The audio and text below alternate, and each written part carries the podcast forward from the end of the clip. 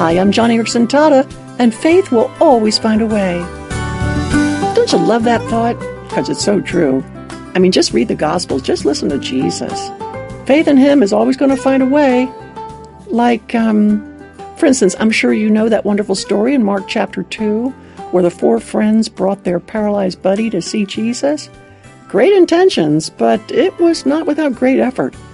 The fourth verse says that, quote, since they could not get him to Jesus because of the crowd, they made an opening in the roof above Jesus and, after digging through it, lowered the mat the paralyzed man was lying on. you know what I love about that? Faith found a way. I mean, a crowd may have filled the front yard, the house may have been jam packed with people, the front door may even have been barred, and a roof with tiles may have seemed like a formidable obstacle.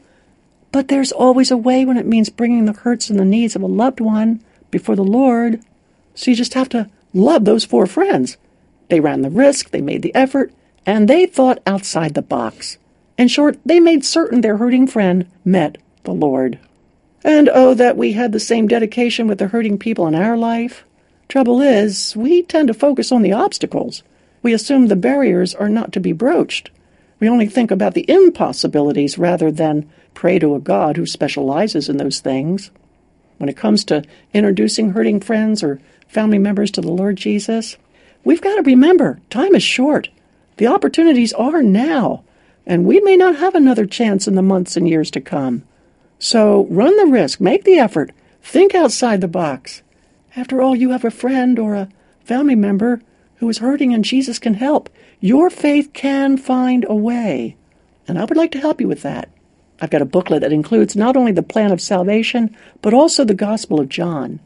The plan of salvation in it is very simple. It includes verses from John's Gospels, especially from the third chapter, that wonderful verse For God so loved the world that he gave his only Son that whoever should believe on him would not perish but have eternal life.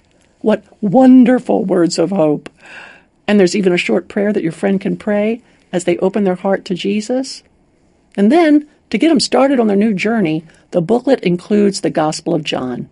This is a perfect resource to use when you sit down with a neighbor or college roommate or a girlfriend who doesn't know the Lord. Sit down with them over a cup of coffee, walk them through the pages of the salvation message, answer their questions, and lead them in a quiet prayer. Yes, it's a risky thing to do, but your friend has a soul, and that's worth running the risk. This person you know is facing an eternity without Christ, and none of us wants to stand before the Lord one day and have to give an account because we felt too embarrassed or too awkward. Draw inspiration from those four friends and their paralyzed buddy, and do everything you can to introduce the one you know to Jesus Christ for your free gospel booklets, and uh, I am happy to send you three of them. Please go to my radio page after this program at joniandfriends.org slash radio, and we'll get your free gift off in the mail right away. And also, um, while you're on our page, invite us to pray for your friend.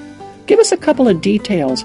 Let us know their needs, and we'll put them on our morning staff prayer list and lift them up before the throne every morning. Let us be one of those who helps you bring your loved one to the feet of Jesus Christ. Let me hear from you today on my Facebook page, or you can always post a comment on my blog at joniandfriends.org.